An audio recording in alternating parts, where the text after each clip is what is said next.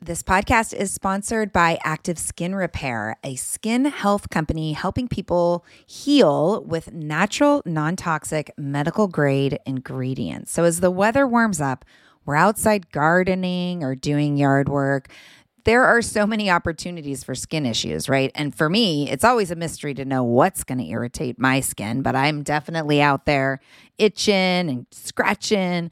But the good news is active skin repair always seems to save the day. Active skin repair can be used to treat a wide range of skin issues, including cuts, scrapes, burns, sunburns, rashes, and other types of skin damage. It's also safe and non toxic, making it suitable for use on all skin types, all parts of the body, and even on rosacea, eczema, and acne prone skin. Here's what I want you to do visit activeskinrepair.com to learn more about Active Skin Repair and get 20% off your order when you use code JOYFUL. Again, that's www.activeskinrepair.com. Find out more about the product and get 20% off your order when you use the code JOYFUL.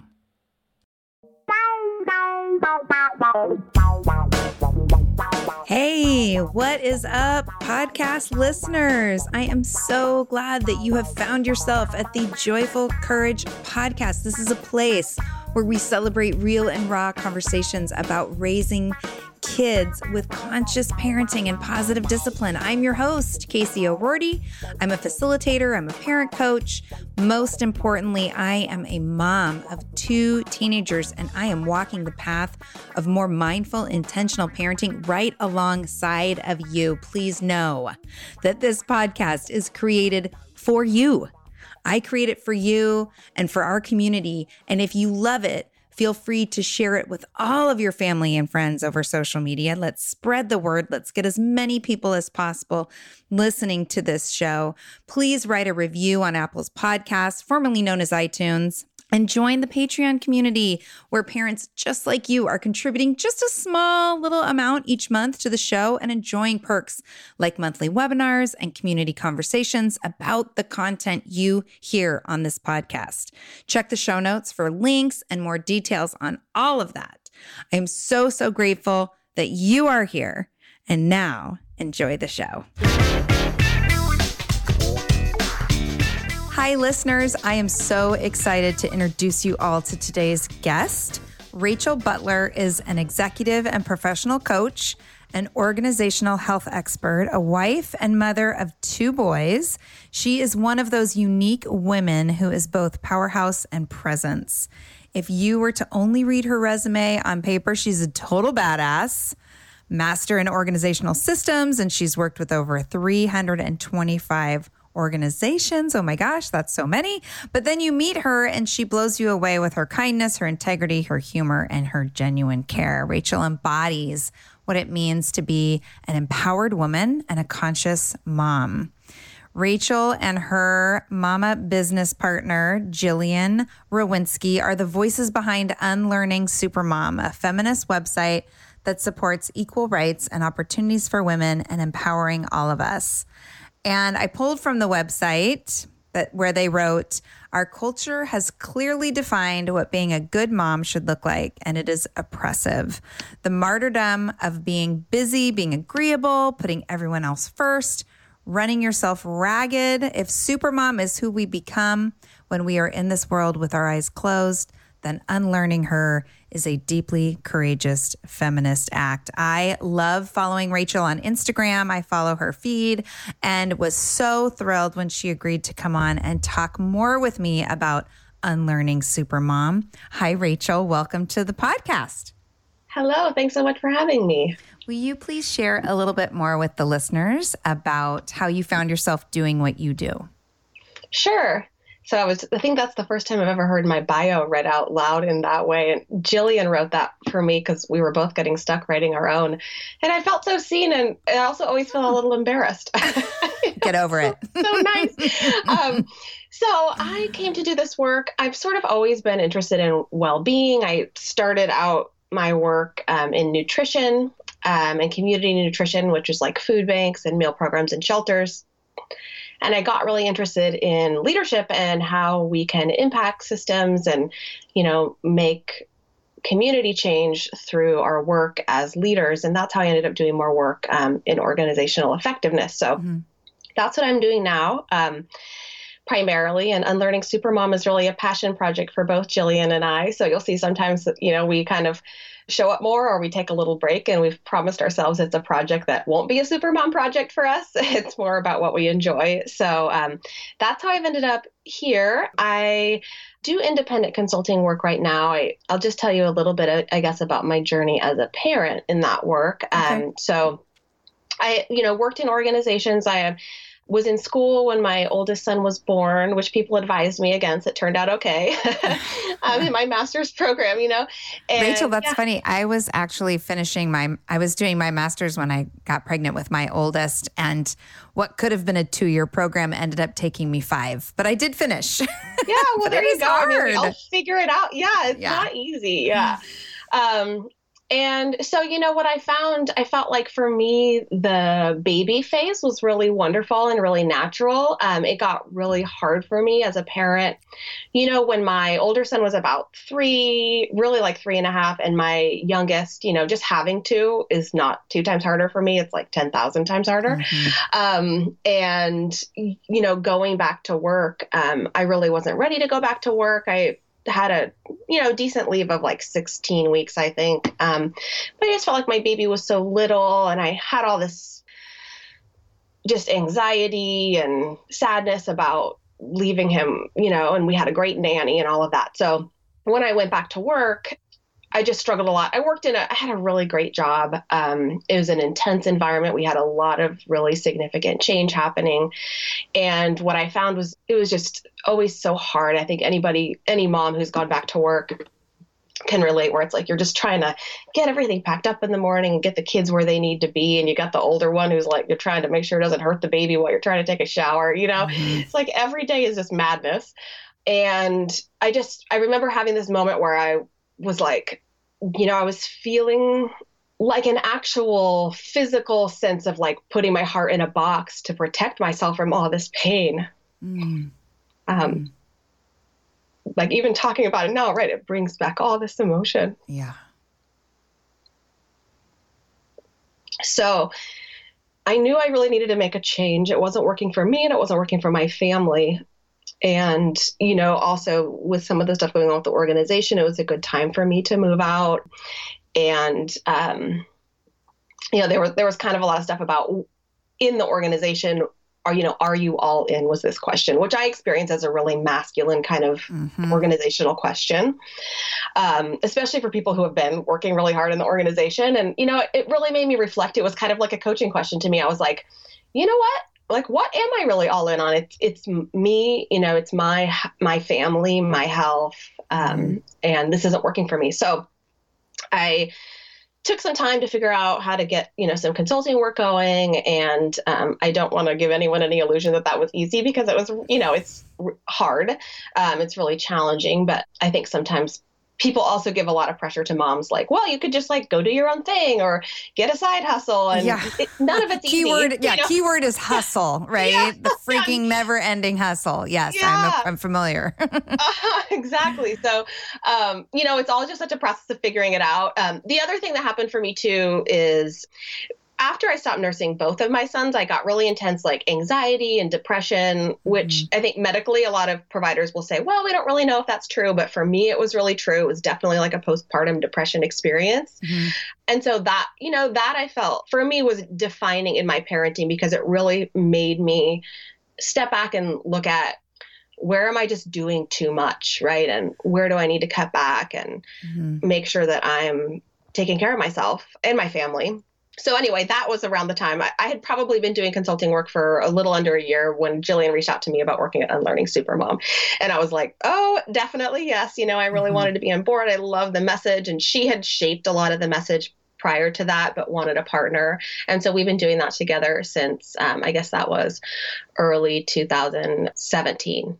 So yeah. that's a long answer to how I got to where I am. Um, but you know, I think the pain sort of of all of that process and figuring out how to be a mama too and figuring out how to do the work that I want to do and bring income into my family and all that kind of stuff, you know, is really a foundational part of my journey, you know, and just being who I am. And I'm a little bit of a, you know, definitely a perfectionist type. And mm-hmm. I wouldn't say I'm like type A, but I'm just always kind of into a lot of things, you know, mm-hmm, and mm-hmm. having to look at, you know, be a little more reflective about where am I putting my energy.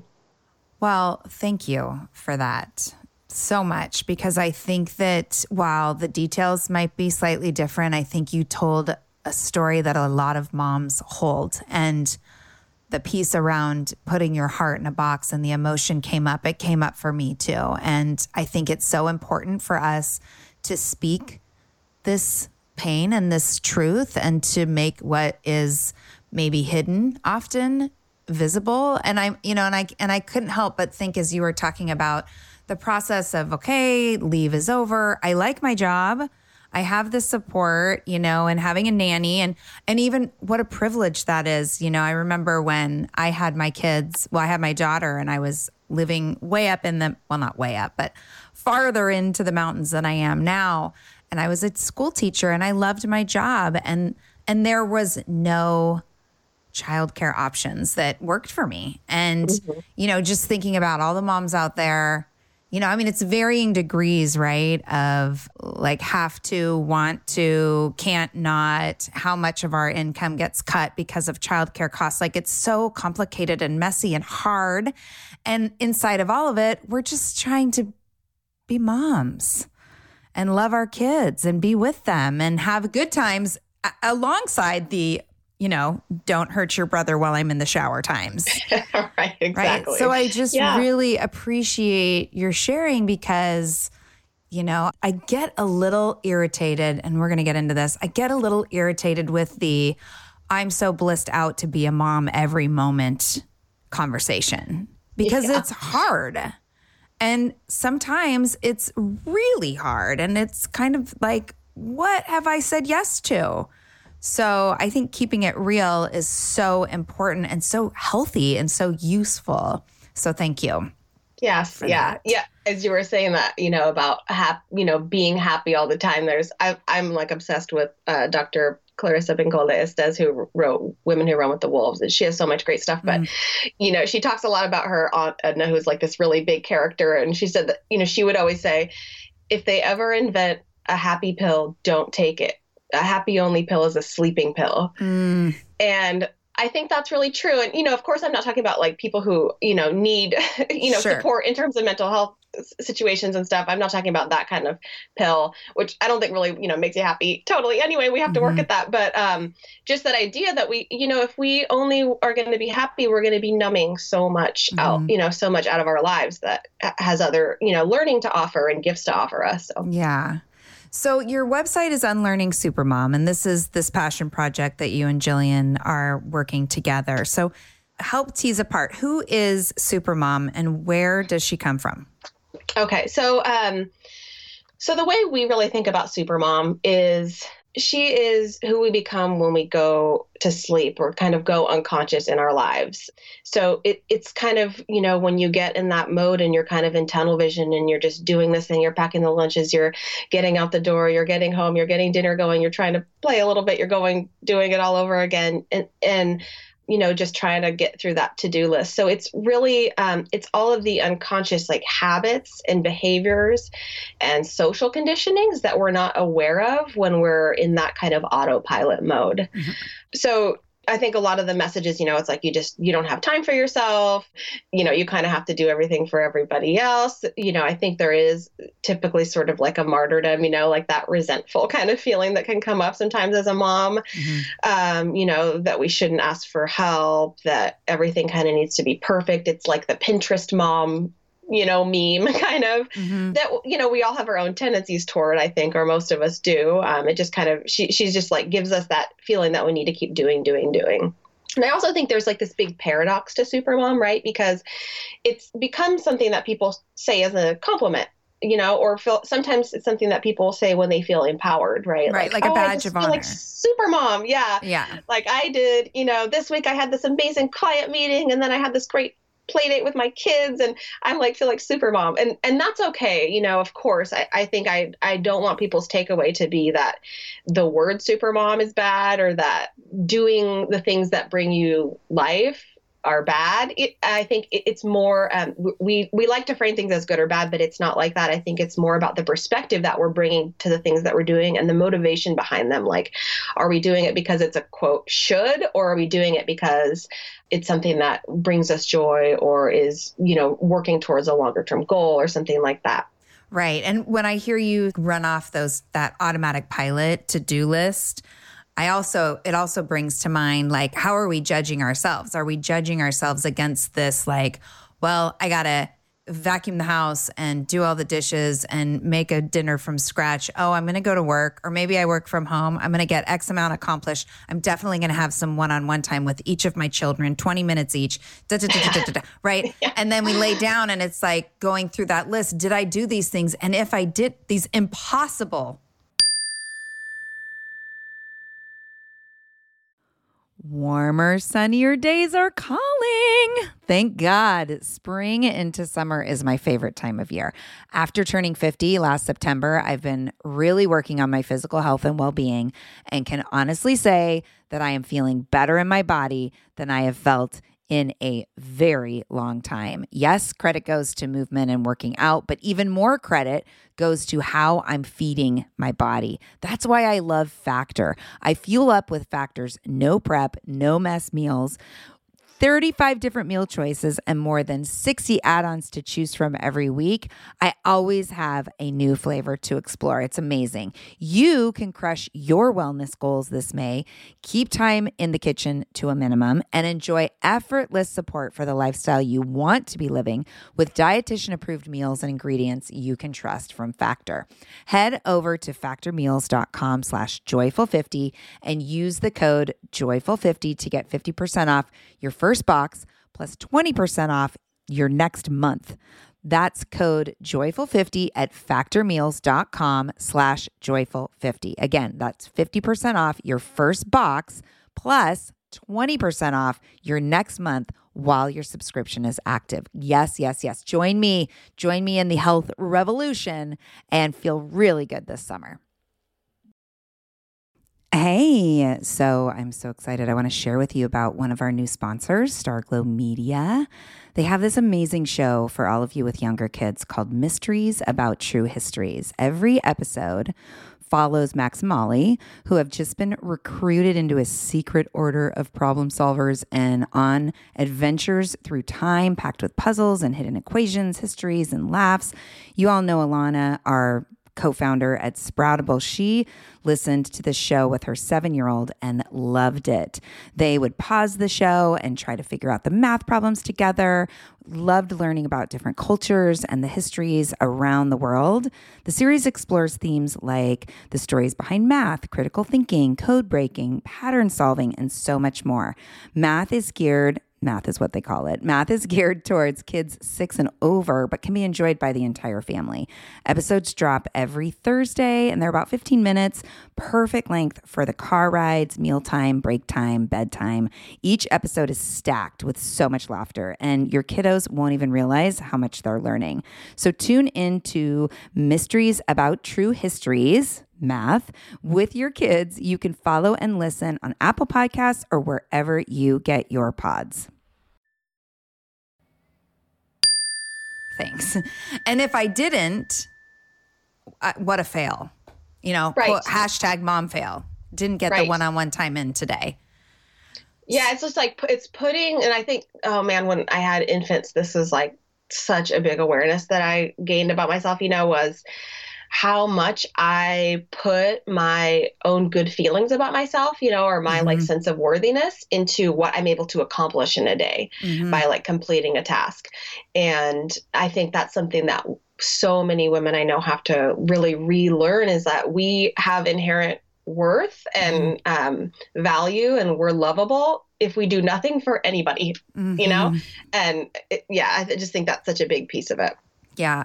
And I read that piece from your website during the introduction about culture defining what being a good mom should look like. So I want to talk a little bit more about where we are receiving these messages because they're not new messages, right?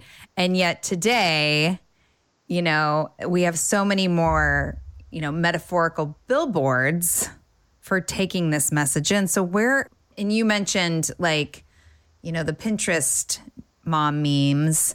Um, but where else are the messages coming from? Maybe more subtly, where we're not even really aware. Right. So, um, I kind of I'm gonna kind of like take it way back and then yeah, I'll do it. bring it back to the current day. So I think um, for me the history of you know just mom mom life is really interesting, and of course throughout history you know, I think we have it pretty good in terms of like the self, the health and safety of our babies now in mm-hmm. present day. So I do want to acknowledge that. But, you know, a lot of uh, the messages that women in particular, moms get about how culture, society would like us to show up as mothers is really based on like the economics of families during that time period, right? So, prior to the industrial revolution a lot of women had a lot of economic value in terms of you know they were like shearing sheep spinning wool dyeing wool making cloth you know? I mean uh, working on the farms yeah, uh, producing babies. right exactly. And you know children had economic value at that mm-hmm. time too right? You're producing babies and like pretty soon they can contribute to your to the work that you're doing. Mm-hmm. um, so we thought about children really differently then you know now we, ch- children have a lot of sentimental value as they say and not a lot of economic value. Um, true that. so basically you know after the industrial revolution and people were really moving to cities more and, and there was a little bit more of a rise of kind of a middle class um, it changed family dynamics because you know we were living less close to like grandparents for mm-hmm. example but it also um, allowed uh, kind of created a situation where there weren't a ton of jobs so men were working but women were able to like stay home with their kids you know mm-hmm. quote be able to i guess that's kind of you know during the victorian era and stuff there was a lot of a lot of like messaging around women as you know the keeper of the values and the mother and mm-hmm. uh, you know it's like chaste kind of view of women and it's you know when after basically during world war ii when we needed a lot of women to work they started you know there's a lot of shifting then about like okay we need to get women in the work in the workforce and then of course you know when the war was over a lot of those jobs were displaced and kind of back for men and we mm-hmm. went into this really big economic boom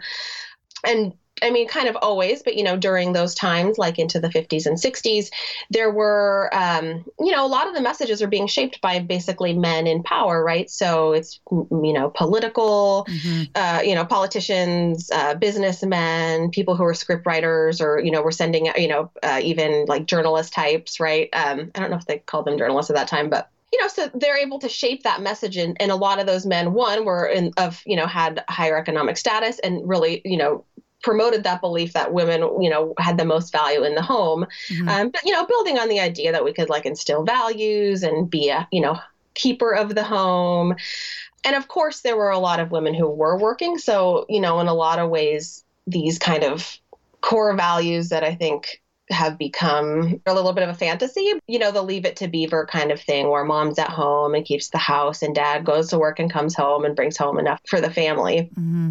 And, you know, what's coming up as I listen to you is this is also a really white story. Yes. Right. Like I'm thinking about the marginal, you know, minorities, and there's a, a different kind of dynamic.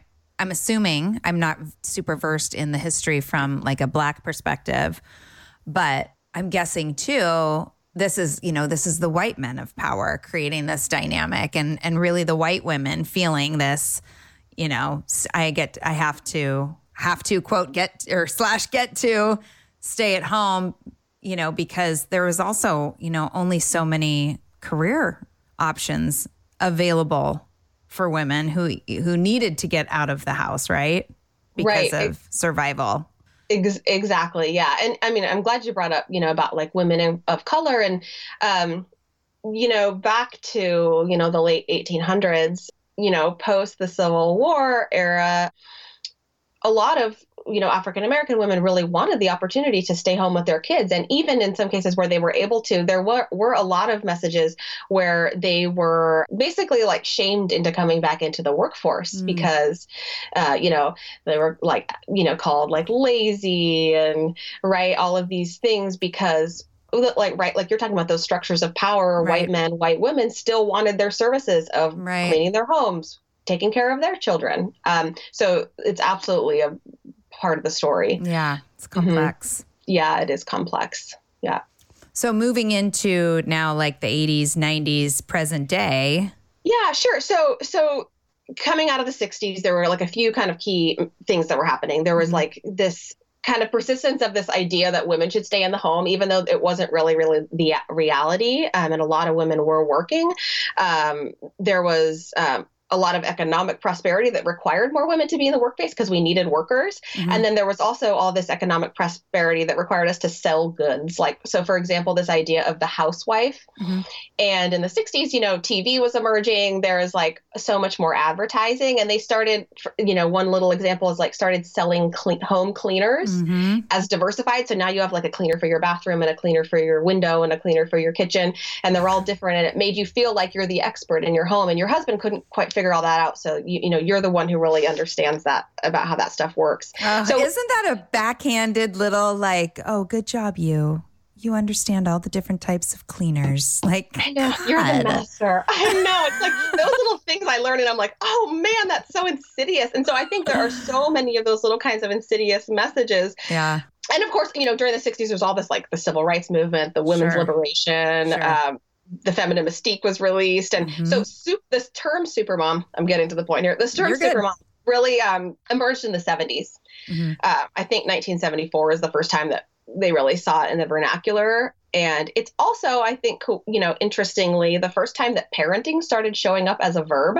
Mm. and the you know and prior to that it was really like you were a parent but parenting wasn't like an activity really. And there was some published works on parenting of course but nothing like today. Like I was yeah. preparing for this. It's like if you search on Amazon, you'll get uh, you know parenting books. You'll get like sixty thousand results. Oh yeah, I'm looking at my own stash right now, and it's it's pretty fast.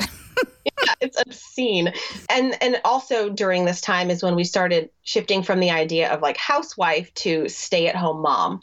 Right. So it, it, everything just became so much more focused um, for the mom on your relationship to your children mm-hmm. as as the value that you provide, right? Mm-hmm. And so and and you have all these educated women who um, you know through your schooling you can like study something and become a master of it and and this has like been so true for me is like you really can't do that with parenting mm-hmm. you can mm-hmm. learn and practice and try different things but there's not this same sense of like mastery and so i think that's one of the things that really gives you know it feeds the desire to be selling more product because it's like i need to read this book or that mm-hmm. book or mm-hmm. this book to try to figure out how i can be better at this and in reality you know sometimes more information is not better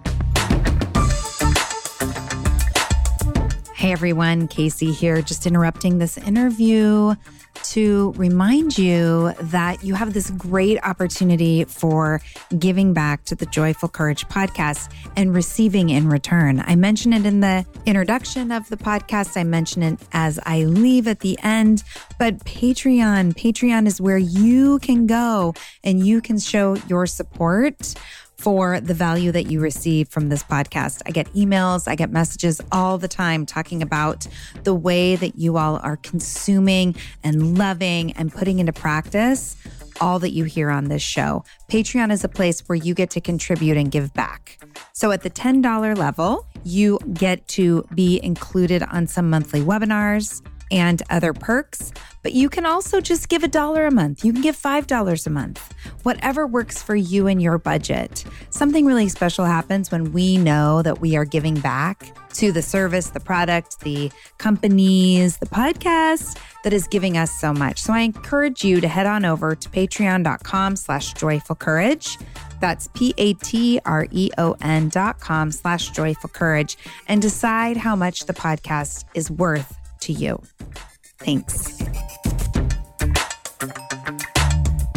I talk a little bit every time I, I lead any workshop, um, especially live stuff. You know, the first thing I say is, Hey, I've got a lot of knowledge around positive discipline, which is the program that I facilitate. And it is messy in the practice in my own home, right? Because I was, it's so funny. I was just writing about this because we can know all sorts of things in our head, but we aren't dealing with robots. This is like human relationship. There's so many variables. There's, you know, so many curveballs. There's, you know, uh, the way that we are being experienced by the other person is going to dictate how they respond. And it doesn't matter if we're, quote, saying the right thing or, The idea that, well, if I just read more or listen to more, and it's like, you have to practice. You have to like choose not to freak out and try something different.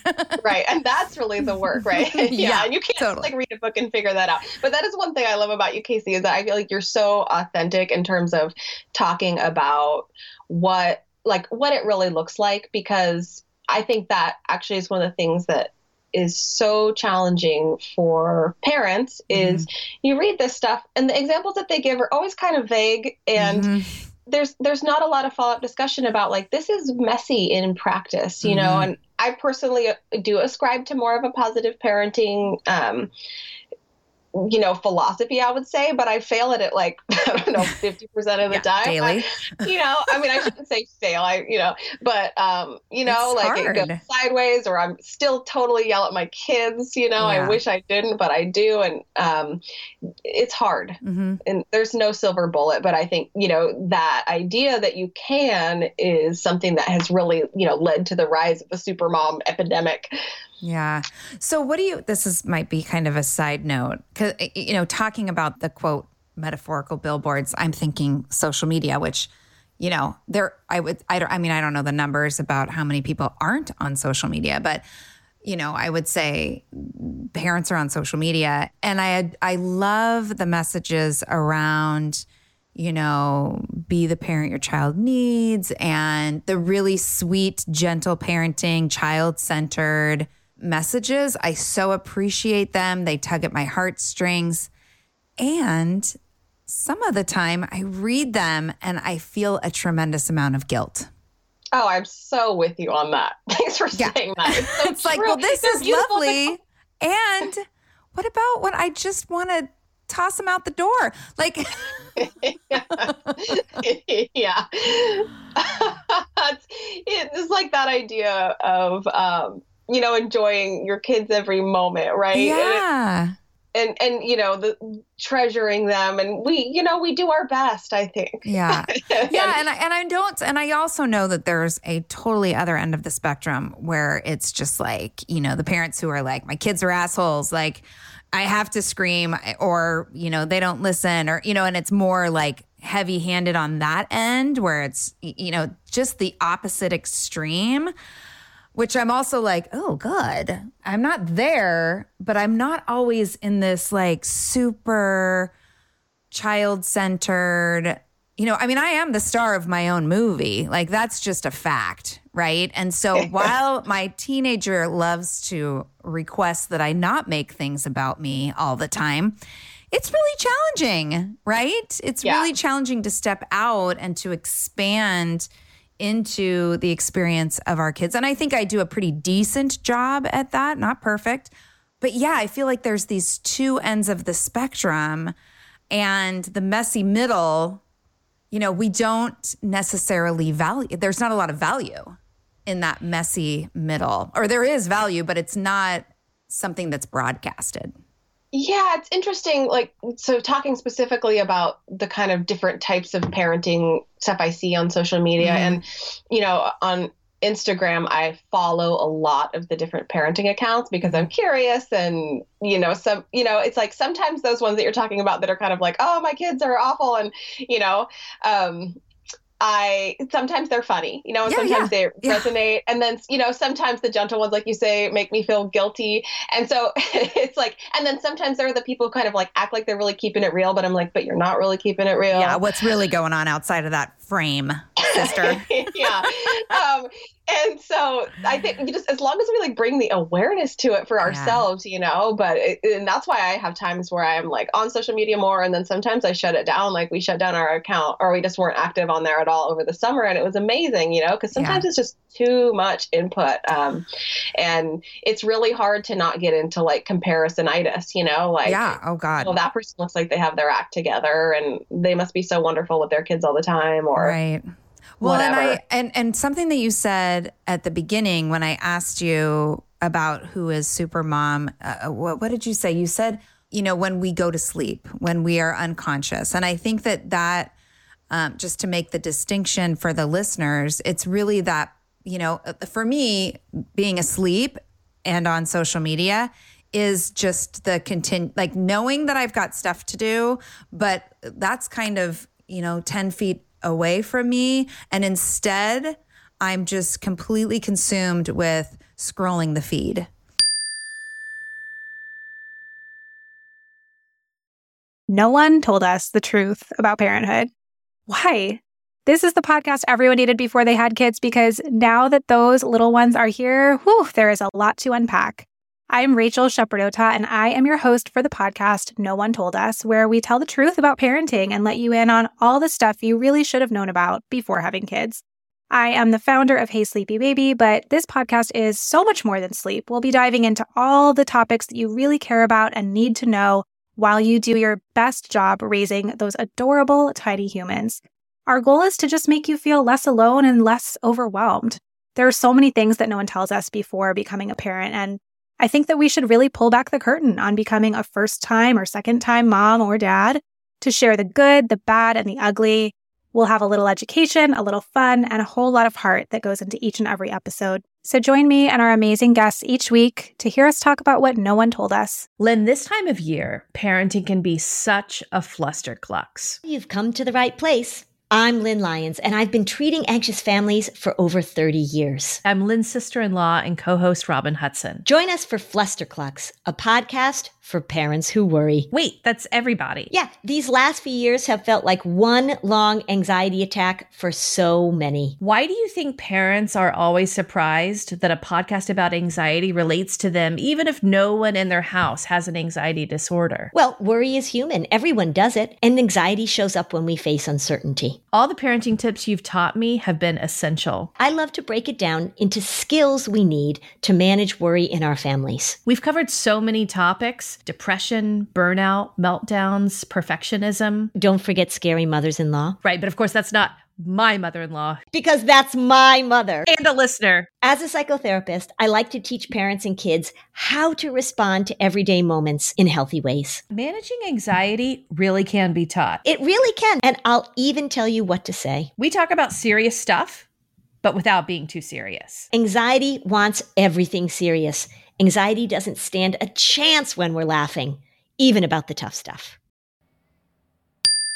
Yeah. And not like bug eyed and intense, but just like I'm there and I'm just going to let 15 minutes go by, let 20 minutes go by. You know, my phone tells me your screen time has now maxed out. And I'm like, mm, ignore, you know, and, know. and that to me, I think that's another place where we can bring more consciousness in because when that comparisonitis shows up or when the judgment shows up, I mean, even though we've got these two ends of the spectrum, you know, we're going to come, we're going to have our emotion around it, right? Like, oh gosh, that's, you know, that's true about kids and they just want to be seen and heard and and ah gosh i really screwed up this morning and now i'm feeling guilty well screw this person like being conscious and awake is really recognizing that we're in that spin and deciding do i want yes. is this useful to me right now? Is this is this serving me right now?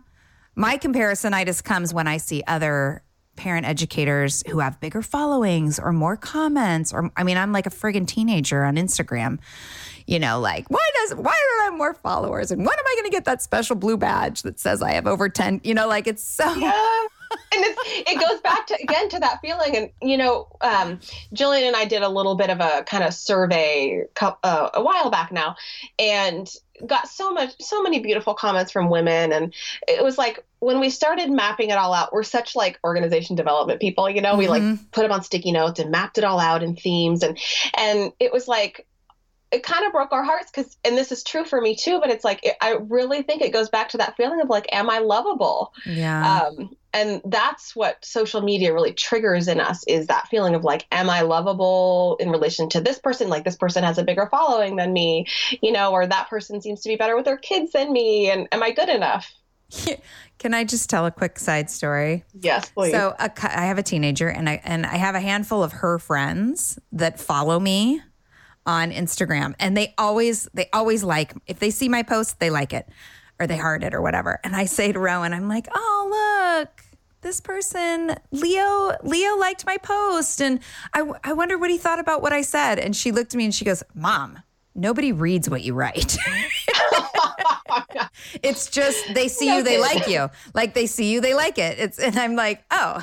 I'm thinking I'm giving these teenagers this profound opportunity to think outside the box, and no.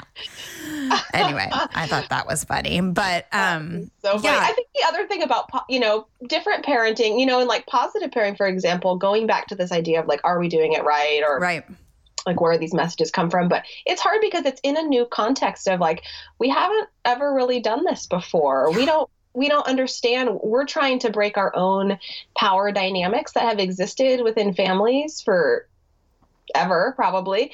Um, in our culture and you know in like western culture um mm-hmm. this sort of like top down you know because that power differential does still exist in my family. And so i i struggle to figure out how to um show up in these really gentle ways like you're saying in these memes while still getting my kids to like do the stuff they need to do. Mm-hmm. um so it's it's uncharted territory. Yeah definitely.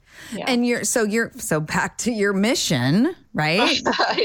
We're 30 minutes in so your mission is to help women unlearn supermom. Where do you start? Like, what are the stepping stones to that? That's um, a huge question. I know. I, I know it so is, and you know, I think help I us, think Rachel. You would, you would even said this. yeah, right. Like I have like some silver bullet. um,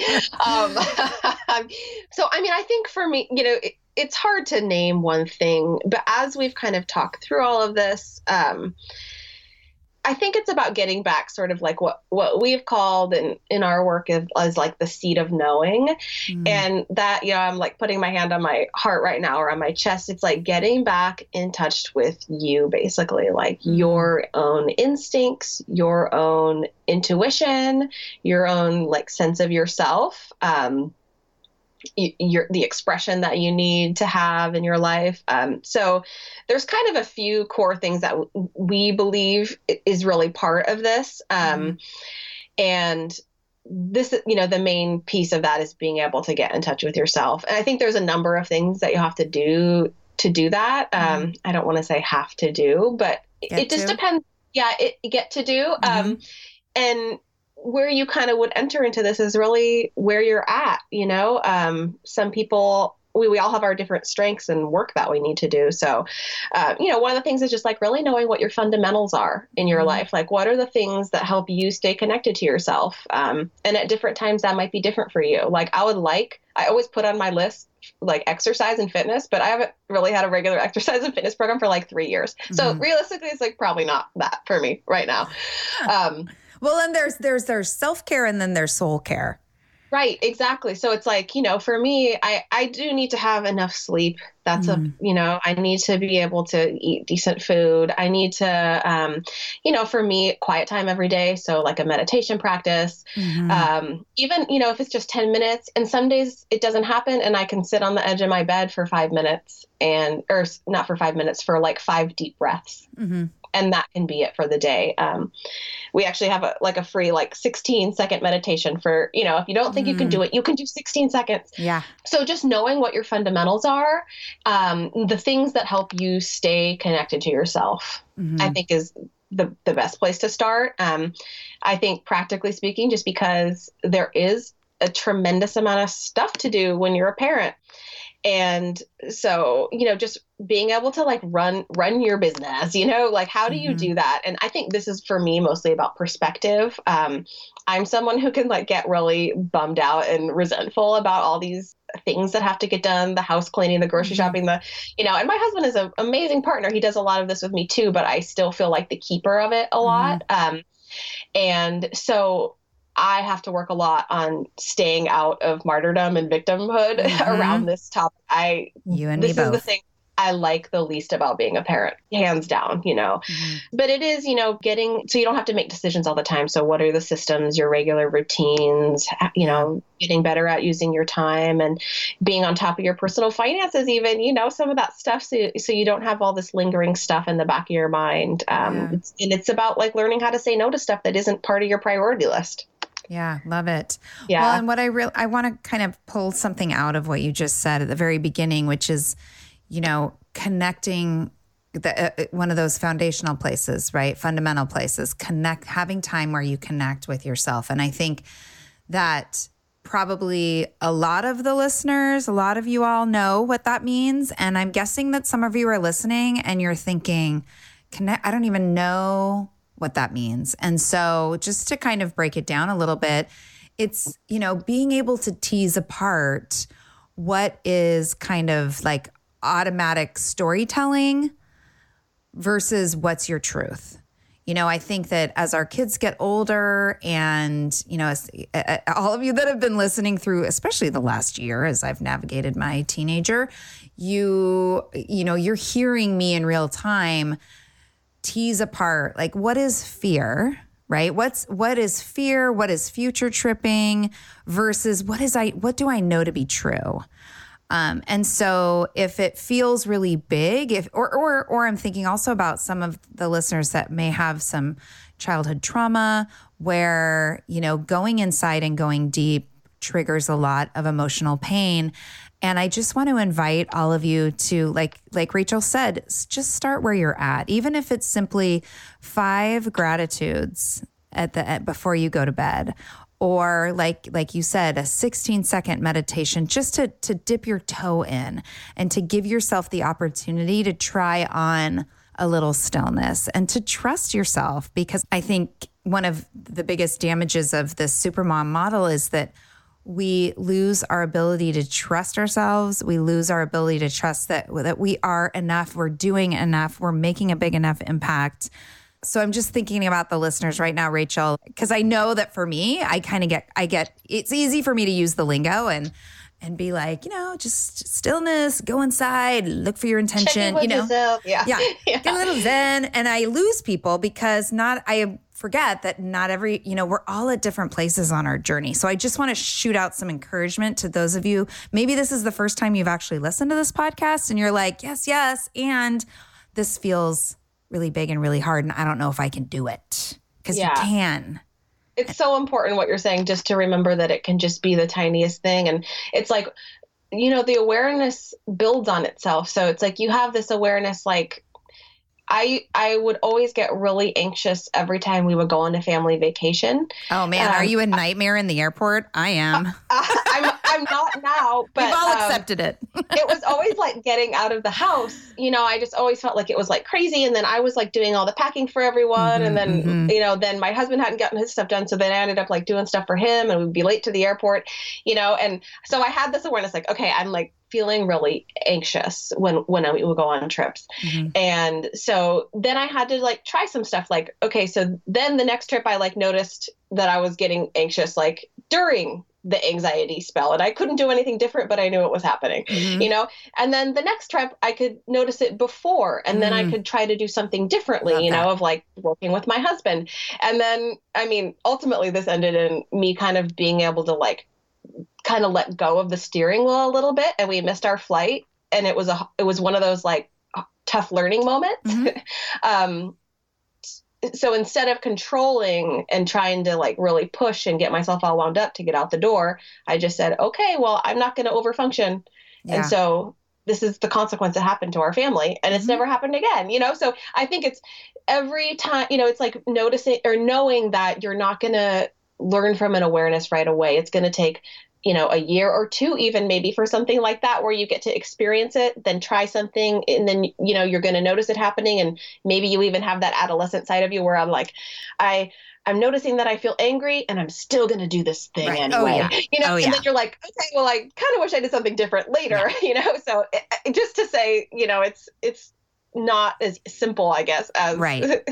yeah, in the moment. It's messy. And there's no, I think it's important too that there's no final destination. I mean, I think even the Dalai Lama gets caught up in his stuff now and again, you know, like, I mean, there, it, it, we are, we all remain human inside of all of this. So trusting that as well. And oh my gosh, Rachel, I could seriously talk to you for like three more hours. I know. This is so great. really So enjoying it too. Um, I You just have want to come add back. One other thing too, just Yeah, yeah. about the awareness is um, one of the things that sometimes can work for people too, and this is one of my favorite ways to check in is just checking in with your body. Mhm, yes, thank you. yeah, I'm someone who really likes to like touch a part of my body that feel, you know, it's usually like my chest or my throat mm-hmm. or my um like solar plex, you know? I mean, mm-hmm. and if you're a believer in chakras, you can mm-hmm. read into why I might need to touch those areas, but you know, just check in and that's you don't even have to do anything with it. You don't make meaning from it. You can just say um I'm noticing that my heart is really beating fast, or I'm noticing that I'm holding my shoulders really tightly. Yeah. That can be enough. Yeah. I something that helps me a little little trick. Well, it's not a trick, it's an awareness, but softening the muscles on my face. mm-hmm. And it's good for wrinkles. Double whammy. Double bonus. Yeah. So, yes, I and maybe maybe you can come back and we can talk more about the body stuff cuz that absolutely 100% is a piece of the mindfulness journey, definitely for me. And I know for a lot of the people that I work with. So, in the context of unlearning supermom, Rachel, what does joyful courage mean to you? I think one of the phrases that is most triggered, I already even brought it up in this conversation. The triggering for me as a parent is like, oh, just like enjoy every moment. Yeah. It goes by so fast. That statement brings so much anxiety. Yeah, I want to kill people that say that.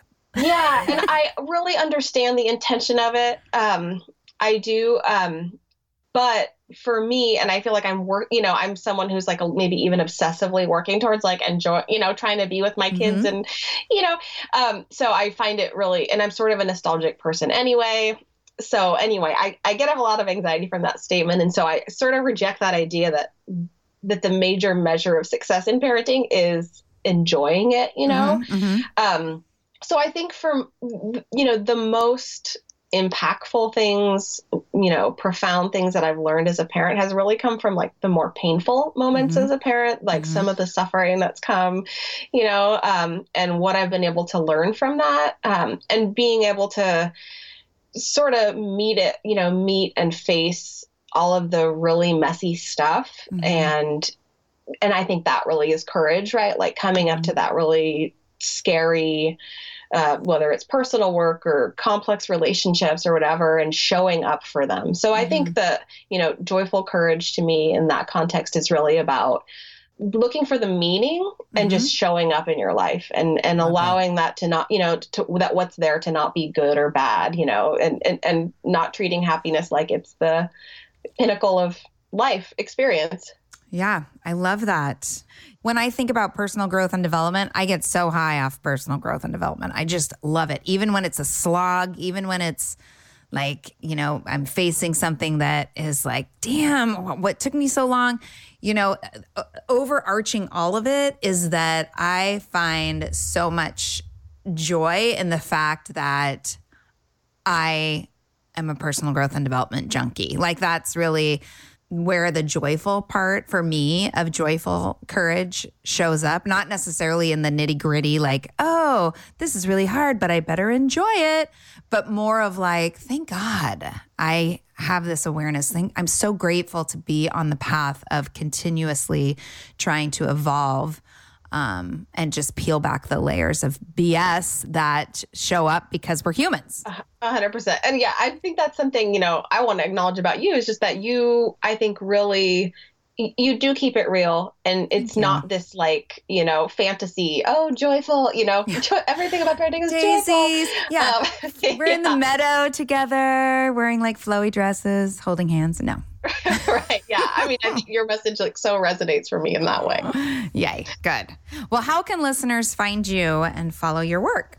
Um, so listeners can find us at unlearningsupermom.com um, and um, also on Instagram. Um. You can always reach out if you ever want to chat with us, but those are kind of the two places that we show up. We, like I said, we kind of it's a passion passion project, so we kind of are sporadic sometimes mm-hmm. with our you know blog posts and that kind of stuff. But there's actually some really good stuff on there, mostly written by Gillian, who's an incredible writer. Um, I've learned a lot about parenting just from reading her posts, so awesome. ch- I would encourage people to check some out.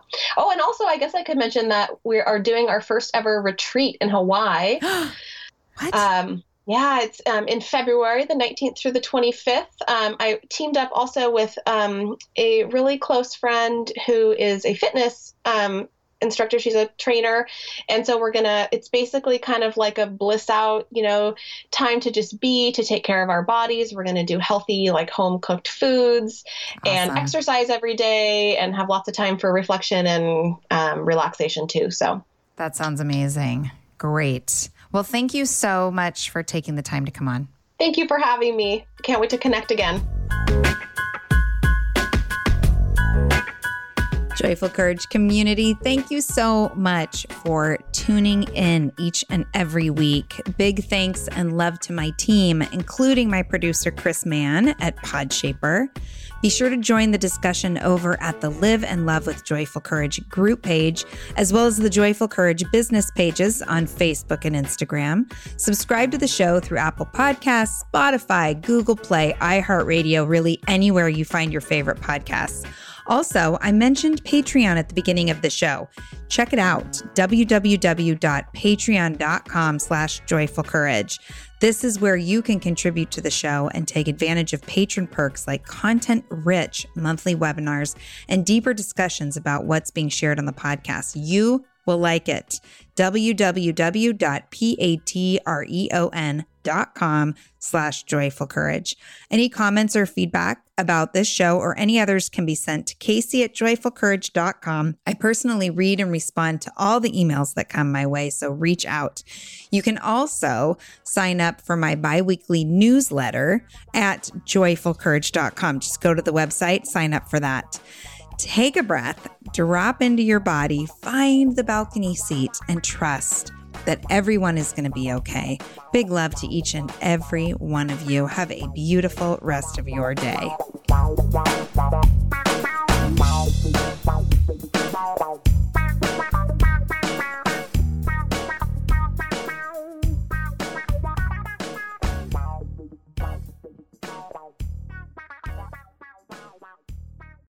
Well, hey there, busy mama. Are you looking for ways to make your life easier, your home less chaotic, and at the same time add more joy to your life? My name is Deanna Yates, and I'm the host of Wanna Be Clutter Free, a podcast all about letting go of the stuff we don't need in our lives so that we can focus on what truly matters. Don't worry, I'm not going to tell you to throw it all away or make you feel guilty about keeping something you love, no matter how many other people don't quite understand it but I will give you practical and, more importantly, actionable advice so that you can make progress right away. And you won't just hear it from me, there are amazing guests too. It's like having your bestie in your pocket telling you it's okay to let go of the things that are not serving you and your family in a totally non judgmental way. So join me over on the podcast where we can work on progress over perfection for those of us that want to be clutter free.